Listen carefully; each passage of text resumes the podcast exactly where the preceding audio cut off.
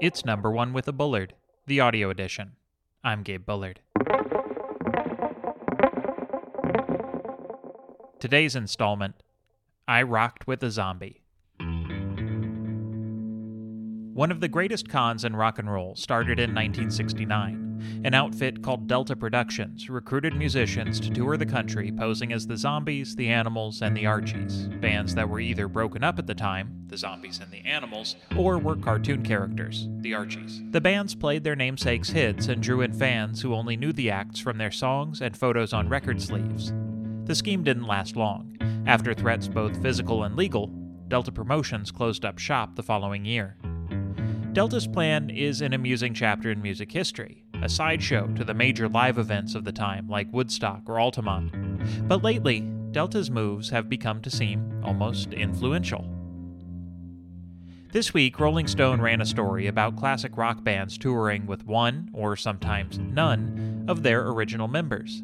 This is an evolution of a long-standing practice in music. Bands replace members all the time, sometimes in their peak creative years, which tend to overlap with the years in which members are the most susceptible to the hazards of excess. The Rolling Stones have had hits with 3 different guitar players. AC/DC lost their original singer and found a replacement whose debut became the band's best-selling album. Sometimes bands add members to stay creative. Fleetwood Mac produced their most enduring records after adding Stevie Nicks and Lindsey Buckingham in the mid-70s.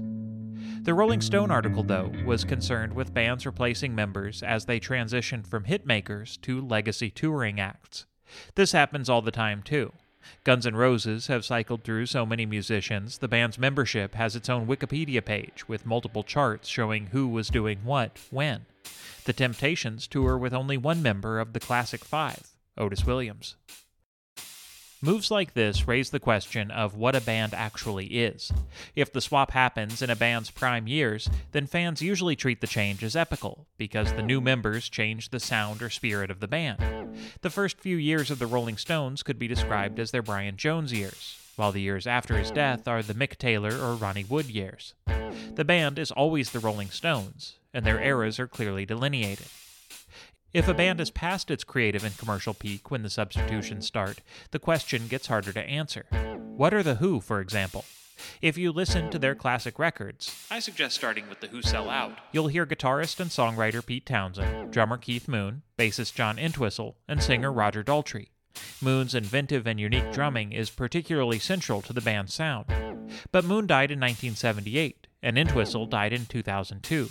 The band has made 4 albums without all of their original members, but they don't play many songs from those records live. If you buy a ticket to see The Who, you'll see Townshend and Daltrey with a backing band. I caught part of a Who concert on PBS last week and was impressed Roger could still pull off the scream and won't get fooled again. And as someone who has nearly fractured their thumb attempting a guitar windmill, I'm impressed Pete can pull that off at any age. There's a thought experiment called the Ship of Theseus that goes something like this. King Theseus's boat is placed in a museum. Over time, the wood rots and the museum replaces it, board by board, year by year, until every part of the boat has been replaced with an exact replica. Is it still the same boat? If it's not the same boat, then at some point the boat stopped being the boat. If Townshend, Daltrey, and their band aren't the Who, then at what point did they stop being the Who? What further complicates this is the fact that every band is different. Some bands have 1 or 2 members who seem to be in charge, like Jeff Lynne with Electric Light Orchestra. In cases like this, some members are interchangeable while others are existential. The Beach Boys have tested which members fall into which category more than any other group. Does it matter what the pieces of the ship are replaced with? Since 1996, Moon's godson and Ringo Starr's biological son, Zach Starkey, has played drums with the band. Does that change the equation? If you believe the Ship of Theseus is still the ship after the replacements, then it raises a question of what it means to be the ship. Years ago, I saw the Smashing Pumpkins play at a festival. The 2 original members on stage were Billy Corgan and Jimmy Chamberlain. They were also in the post-Smashing Pumpkins band Swan. The act I saw was billed as Smashing Pumpkins, but could have just as accurately been called Swan. If a band replaced every member but still toured and played the same songs, would it still be the same band? Several bands are ready to answer this question with a yes. One of them is Lynyrd Skynyrd. The touring version of the group currently has 1 original member. In the Rolling Stone article, frontman Johnny Van Zandt, who's the little brother of the band's original singer, defended touring under the name of a band he didn't start and didn't make famous. Look at Ford Motor Company, he says. Guys started it out a long time ago. Somebody went in there going, okay, we got something here. Let's carry it on. You know, I wouldn't have a Ford Raptor right now in my driveway if it weren't for that. Van Zandt's comments imply there's no line between the original Lynyrd Skynyrd and the one playing Vegas residencies and theme cruises today. They also imply there's no line between art and commerce. To be fair to this quote, you could look at a band as a business, one that sells music, t-shirts, and tickets. But that's a view that sees profit as the primary reason to make music. In this case, the band isn't just a business, it's a holding company.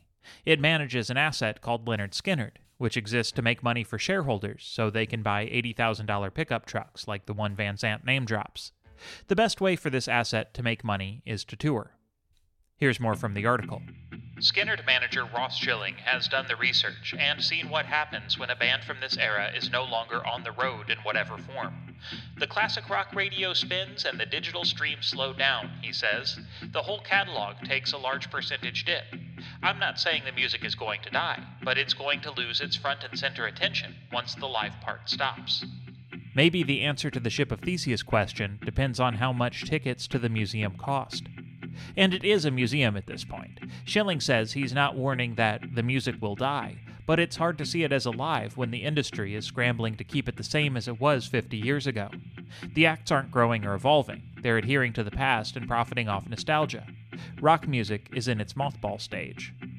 This stage is going to last for a while. It's been going on for so long already that the tribute acts have outlasted the originals. Almost all of the classic rock bands that are still touring are playing with replacement musicians who have been in the band longer than the members they replaced. Lynyrd Skynyrd has put out more records in their revived form than they did in their original lineup, and none have sold remotely as well as the original bands. There's a reason people joke about never wanting to hear the words, "Here's something off our new album," at a concert. The bands aren't making new music that resonates. Someone devoted to a living art form might take this as a sign to try something different, instead of retreating into safety and standards. At the center of the Rolling Stone article is the band Trouble No More. They're the work of C.J. Strock, a talent agent who worked with the Allman Brothers Band. The Allman Brothers officially ended 8 years ago, but seeing a market opportunity, Strock recruited a new group to play the band's music, with the official endorsement of the Allman Brothers estate. It's a new brand from the Allman Brothers Band Corporation, designed to generate profits. If Trouble No More didn't exist, there would be no live marketplace for the Allman Brothers Band brand, Strock says.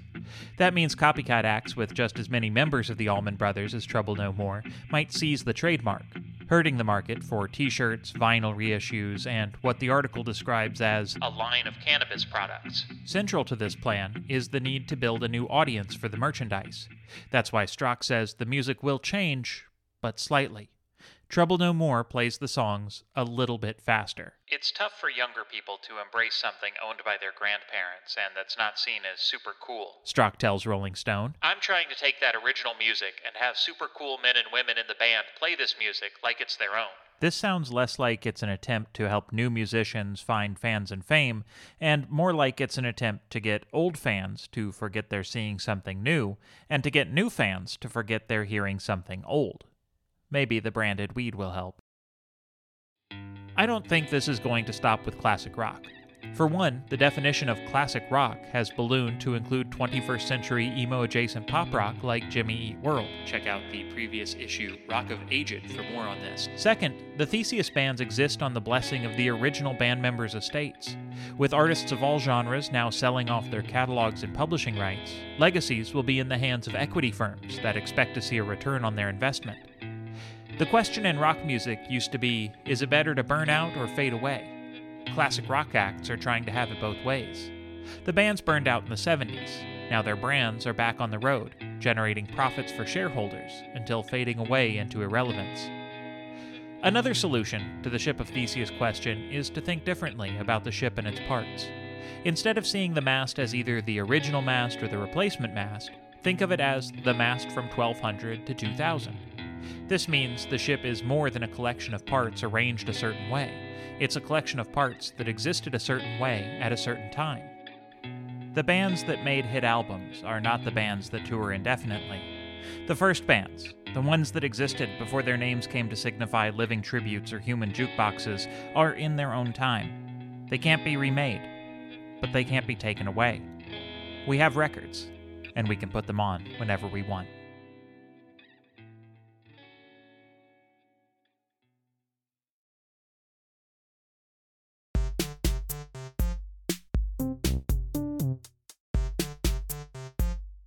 Number One with a Bullard is written and produced by me, Gabe Bullard. Linda Golden edits the text of the newsletter and the text of the script that I read. You can find that newsletter by going to gabebullard.com and following the appropriate links. I have a handful of stories from before I was doing a podcast that deal with things like the expansion of classic rock, the mothballing of a genre of music, all that. So click around in the archives if you like, or if you're a new subscriber. If you're not a subscriber at all, hey, thanks for finding this. Please do sign up, follow the podcast, sign up for the newsletter. If you are or are not a subscriber, please tell a friend. I realize I'm asking you to do a whole lot right now, when really I should just be thanking you for being here, for listening, for reading if you read as well. And if you do feel like you want to share it, go ahead. I'll appreciate it. I say appreciate like 50 times in these credits. This is the part that's ad-lib. Linda doesn't edit the text of these. I just kind of make them up until I realize I should probably stop. Like right now. Have a good week. Talk to you soon.